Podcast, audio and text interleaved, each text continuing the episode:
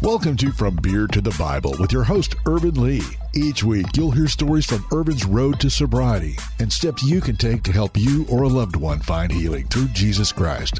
Now, here's your host, Irvin Lee. Welcome to From Beer to the Bible. I'm Vicki Steifer. I'm the producer. Your host, Ervin Lee, is with me in studio tonight. And I just wanted to take a second to really introduce a very special guest, very special to me. I call her Lamb Chop. She calls me Sugar Plum. It's Mary I Rose.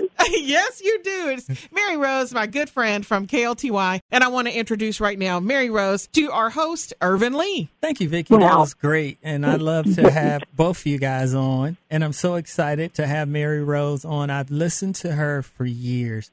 And Mary Rose, I haven't had the chance to tell you, but one of the things that attracted me to your show was your voice. I think you have one of the most different and attractive voices that I've ever heard. So I was drawn in. The Lord used your voice to get me drawn into the content of your show. So I wanted to say thank you for your encouragement uh, over the years, which I've always found to be perfect no matter what I was going through. So, uh, welcome to the show. And what we do on From Beer to the Bible is we always take a moment to invite the presence of the Lord in. So, I'm going to pray and then we'll get started. Okay. Lord, we ask you for your goodness, your grace, and your mercy.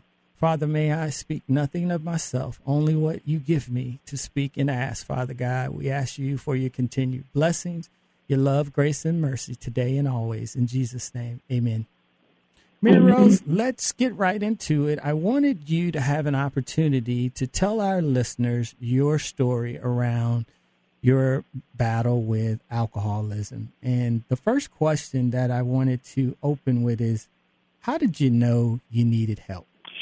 Uh, well, first of all, I do want to say, hey, Vicki, hugs and kisses, and Irvin, that's so sweet for you to say about my voice, but it's it's a gift from God, and um, I, you know what, it's for me, it was more um, opiates, um, but alcohol with with uh, opiates. My my drug of choice was uh, codeine, and um, I think after the third rehab, I realized I might have a problem, and taking 35 pills a day was uh, was a pretty big indicator. Um, I think you get to a point where you you go for the high, right, and then you keep trying to reach the high that you can't reach it, and then you're just you're you're just every day you have to have a certain amount to just kind of function. So, um, I, and I think we end up, you know, for me, I tried to get sober one time. I went into uh, rehab once, and I think I was sober a year, and then I relapsed. And then finally, on April the 24th, 2005, my mother was dying, and I was drinking her pain medication. And um, I just, I knew that wasn't right, and then I needed to seek help. So while she was, you know, it was April, and she ended up passing in August, but in those months, I was able to make a living amends and get sober and get help and uh, apologize to her, make amends with my siblings, uh, my mom and my dad, and be with my mother when she passed. And um, I'm forever grateful to God for, um, you know, giving me that um, that that fight and to be inside of me for the courage to to ask for help and, and knew that I either was going to live like that and die or I was going to have to change my ways. And then I ended up, I ended up, uh, you know, being depressed again after mother died. But um, I had a really great psychiatrist that helped me with that, and I have a great sponsor who is who is who's been with me, and she's gosh sober thirty three years um, or more, and my brother has thirty eight years of sobriety. So there's a lot of sobriety in my family but um, I really didn't have a relationship with Jesus, and um, but I was really glad that I was able to get help and make those um, amends, living amends with my mother, be there when she passed, and then I promised her when she died that I would take care of my father who had Alzheimer's, and because I was sober and clean. I was able to take care of my father the next year and a half before he died, and I'm forever grateful for being able to do that, that God gave me the gift to do that. And then after that, I realized that in order to stay sober, I still felt like something was missing, and my brother invited me to Watermark and gave me a Bible. And I'm a mm-hmm. I'm a huge I'm, yeah, I did. I went and he gave me a Bible and I started to read it. And that changed the trajectory of my life. I invited Christ into my heart and uh, started living for Him and realized that we all have hang-ups, hurts in our lives, and we all reach out for different things. For me, it was drugs, and alcohol. For everybody, it's different. It's uh, people pleasing. It's you know anger, pride, uh, pornography, whatever it is. But for me, it was drugs and alcohol, and um, and I knew that God had wanted to use me for His His better good, and I, I just was so grateful that you know I'm here today. And um, April 24th, I'll be clean and sober 16 years, and um, I should be dead or in jail. So I'm really a miracle and glad to be alive. Well, we are so glad that we can see the Lord using you and continuing to work in and through you as you gave your testimony, if you could, could you talk a little bit about rehab? Because too many times people see counseling and rehab as bad things. And I wanted you, having gone through three rehabs, and I also heard in your testimony that you relapsed. And those are two areas that those who are suffering from drug and alcohol addiction often find challenging. Right. So I um and I think the second time when I got sober this last time I knew that um I I needed to to to live and I needed to make amends to my mother. It was just I think you, either are enabled your your life and you continue doing it or you just come to a decision where you're either going to have to make a change or continuing to do. It's like it's like what we say in the program you're either going to continue to do the wrong thing over and over again or you're you're going to you, you, you wake up every day, expect different results, but you're not doing anything different. That's insanity, doing the same thing over and over again, expecting different results.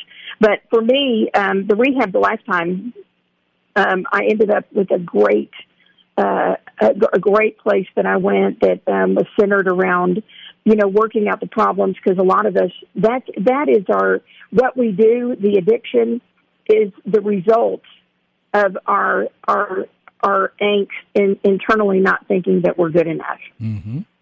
So um, I really continued to work with um, the the people that I ended up in rehab with, and just follow the steps. My sponsor, I continued to go to meetings. Ninety days afterwards, I continued to see the psychiatrist. And you know what? I don't see her anymore, but do you know I, I text her every year on my sobriety date just to tell her, hey, hi, and, I, and send her a picture, and I'm still sober um, I just, I just, I'm always forever grateful to her because I don't think there's anything wrong with getting help.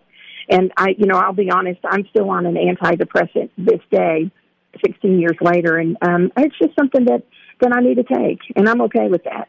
So I, I think um, you know you find a place that you you need it. You you can go to get help. Surround yourself with people. You have to change your people, places, and your playground. Yeah.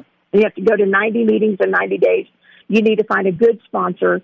Um, and, and, you know, as a believer, um, you, you really need to be around other believers and, and maybe find a church group where you can go to regeneration or celebrate recovery and find a good place where you can get in and work the steps. Cause I had to work through all that yuck, work through all the steps and, and, you know, bring out all the bad and, you know, I can remember all the things my sponsor would have me do and write all these things out, you know, and mm-hmm. and then she wouldn't even look at it. She'd go, "Okay, you can go home and burn it," you know. but you have to really, you have to. I, I, for me, it was I had to get out of where I was. I needed my brother to go clean out the house, get out all the drugs and the alcohol. I needed to get away, refocus, have a team there to help me come off of the medication and the drugs and the alcohol because often you need um, you do need medical um, help if you you're drinking a lot or you're doing drugs, and it's okay to ask for help because if I had never asked for help, I would not be sober today. That is outstanding, and I think you hit on something that's very important, and that is having the courage to ask for help. And I want to kind of switch gears just a little bit. I want to talk about the profound impact of finding the Lord Jesus Christ had on your sobriety. Could you talk a little bit about that? Yeah, um, I uh, Jesus, um, he came into my heart, and then I just um, uh, it changed everything about everything I did. I I'd never got married, so I became celibate, and just um, you know went to Watermark, uh, you know worked, you know just hung around people that that want, that were believers in Christ, and um, a lot of people thought I was crazy because I had rededicated my life, you know, and that's okay because when God is in your heart, you want it to be evident that you love Jesus in everything you do. So the whole, and I was in radio, I've been in radio in the markets in Dallas, Fort Worth for years, and had always done mainstream radio, but my husband and I had gone to grade school together and reconnected in 2013, and, um, and I knew within six months that I was going to marry him, but really my, um, my love for Christ um, really helped him in my, um, you know, being celibate all those years. Really, I found out God wasn't his intention. It wasn't for me. It was really more for my husband because he knew that I was faithful to God and that I was going to be faithful to him. And so I just, um, Jesus has worked in my heart. And I remember when Curtis married me, he said, you know, you really need to be in Christian radio. And I said, I've never done Christian radio. I don't even know the songs. You know, I remember that conversation. Mm-hmm. And he kept telling me, you really need to be in Christian radio. I said, really? He said, yeah. And, um, and, and it's the, you know, it's the whole thing. And I'm, I'm going to go back and, and mention something here. I won't mention any names, but when I was working at another station years ago, um, one of my bosses is, um, is my current boss. Um, where I work now, and um, he had said that he had seen the change in me, but he had known me when I was using. And he said he took a risk in hiring me, but um, you know, several years later, he said I saw God work in your heart, and I knew you weren't the same girl that you were years ago. And he said, um, you know, he, he gave me the greatest compliment a couple of years ago. He said, you know, I, I, I did take a, a risk in hiring you, you know, hoping that you were sober and you know doing well. He said you've gone above and beyond anything I would have ever ex- expected from you, and I'm just blessed to have you on staff. And you know that just looks at the grace I was given by him. Because if I hadn't have, you know, I think of the grace I was given as being an addict in recovery, and that the grace I have to offer to other addicts and alcoholics who, who need to be given love and given grace. So, um, and I'm just blessed. And then I ended up getting hired at KLTY uh, doing seven to midnight, and and you know by God's gift, um, I'm number one overall in my shift, and that's never happened. And I know that's all God's doing. So before I leave the house, Curtis always says, "Go out and encourage those women, the women to the Lord tonight." And I try to think of the Toby Mac song where he says, "Steal my show when I go in." I try to give it to God and let Him use the gift that He's given me to speak to people and let them know that there is hope. If you are struggling with alcoholism or addiction, get help you can get help, and I know it's hard to go and get the help and ask for help, but um, listen, it was the best thing that I ever did, I've ever done, and I would have never expected my life to be where it is today. And I am so grateful and so blessed, and uh, just amazed at how how good God is. Uh, I really am. Amen to that. And we want to congratulate you on almost 16 years of sobriety, and more importantly, I also want to congratulate you for being number one. And I have no no doubt that you'll continue to be number one because when I listen to your show, the thing I love about it is you put your heart and your soul into it and you give so much to your listeners and it's it's sound practical biblical counsel and advice which i think the world mm-hmm. so desperately needs right now and as I was listening to you give your testimony, I wrote down two things, and I think they are foundational to sobriety.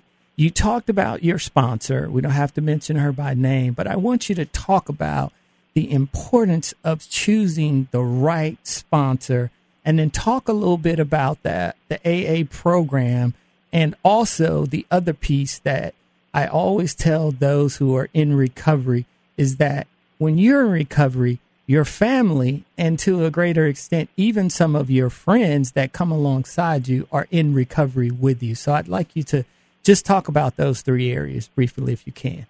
Sure. Well, my, my sponsor was always a believer, and I, I always thought, golly, she is so smart. How does she know all these things? And I wasn't really a believer at the time, but she never she never forced that on me and I thought, oh my gosh, please let me be like her as I get older in my sobriety and can help other women.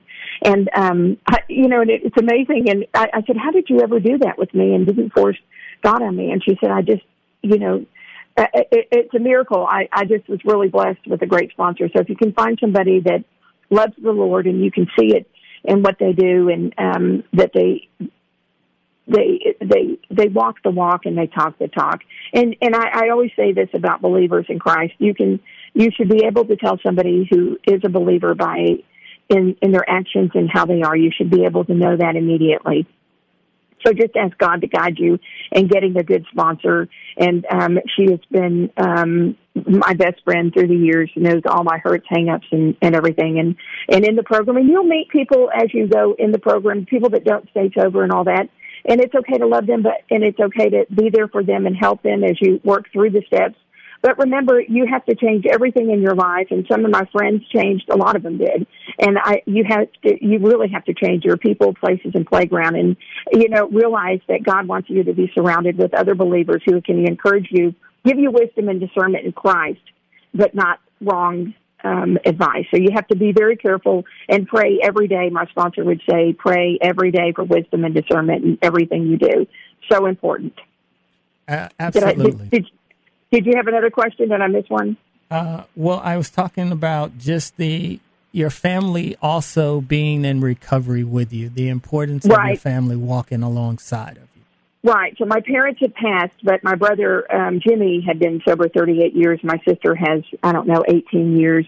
But my other brother was really upset with me, and um, my mother, before she died, had said, you know, listen, uh, you have to forgive your sister and move on. So I had to really work on that relationship because I'll never forget the phone call that my oldest brother called and yelled at me about what I had been doing and um I just felt awful. So I had to really work through that and it takes time. You just you have to you know, keep your head down, do the next right thing every day, do what God would intend for you to do with Christ in your heart and just know that he is in control and everybody else eventually will see who you really are. Because at the end of the day, it doesn't matter what everybody else says. If you're being Christ-like and doing what Christ wants you to do and being clean and sober for today, God will honor that and everybody else will see it. It doesn't really matter if everybody else doesn't believe you right now. You keep doing what you're doing. Eventually they'll see it.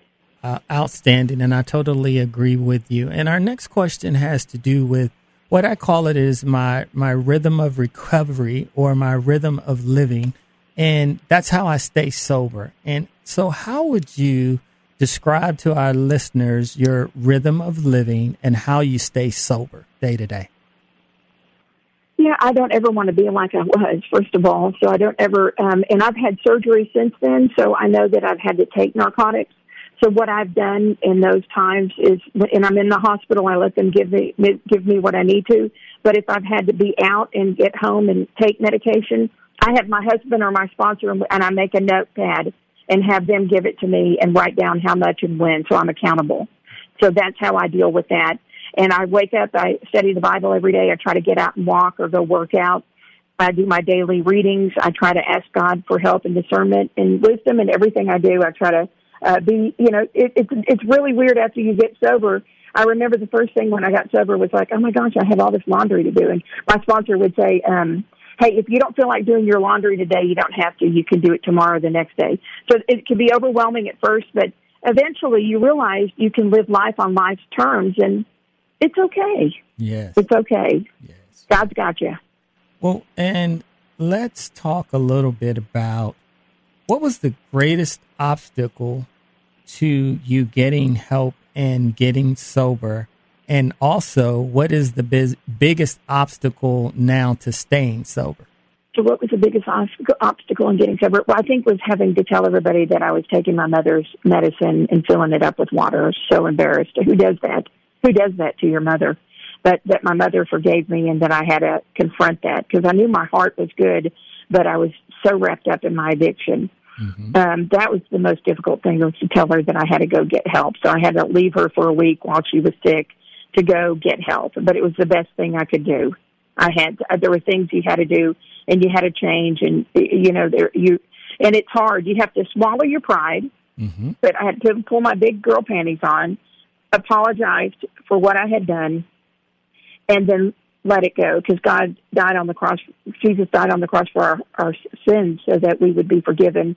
And um, He knew in my heart that I I was really sorry for what I had done. So that was the big thing. And then getting help, and then um, uh, and staying sober. I, I think the, the the it's like every day you do it, you, you're further away, uh, and it's it's easier. It gets easier every day. You know, it really does.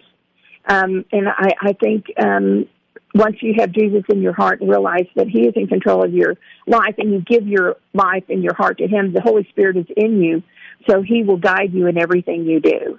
And He is my social, He is my social and internal conscience every day. So He is with me all the time.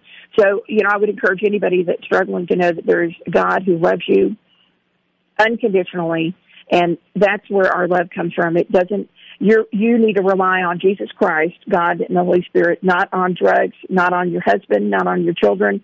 All of that needs to come from Him first, and let Him show you what you need to do in life, and give Him your hope, faith, and love, and then everything else will fall into place. But don't give your hope and your love to a drug and think that that's going to make you feel better, or this guy over here is going to make you feel better, or that food over there is going to make you feel better, or this new car or this new purse. None of that works. It's your hope has to be in Christ first every day, and that's what you have to. to I have to live for is knowing that Christ is in my heart every day and um, none of the other material things. We have our health, we have a, a home, we have food. You know, at the end of the day, my sponsor would always say, "Do you have a roof over your head? Yes. Do you have food to eat? Yes. You're you're okay." Well, amen. As my dad would say, Mary Rose, that'll preach. That was awesome. Thank you. You're welcome. I went over a little bit, but listen, I'm, I'm glad to be on the show. Hey, I always, so I always tell people the Holy Spirit shows up and He speaks in and through you, and I certainly felt it then. So, thank you for that. We've got just a few minutes left, and I would like you to end the show with what advice you would have for anyone suffering from drug or alcohol addiction. I would like you to know that I have been there. I've been in a room where all I would do is smoke a cigarette, have pills, drink alcohol, and just isolate, isolate, isolate. Just miserable thinking that, you know, does life get any better than this? Let me assure you that 16 years later, it does get better. You have to make that step. You have to make that call. You need to get help and get out of the isolation, get out, get help and serve others. Put God, find a relationship with Christ. Know that He wants the best for you. Listen, it's the devil that wants you in that room right now drinking and doing drugs and by yourself. Uh, God does, that is not His intention for you.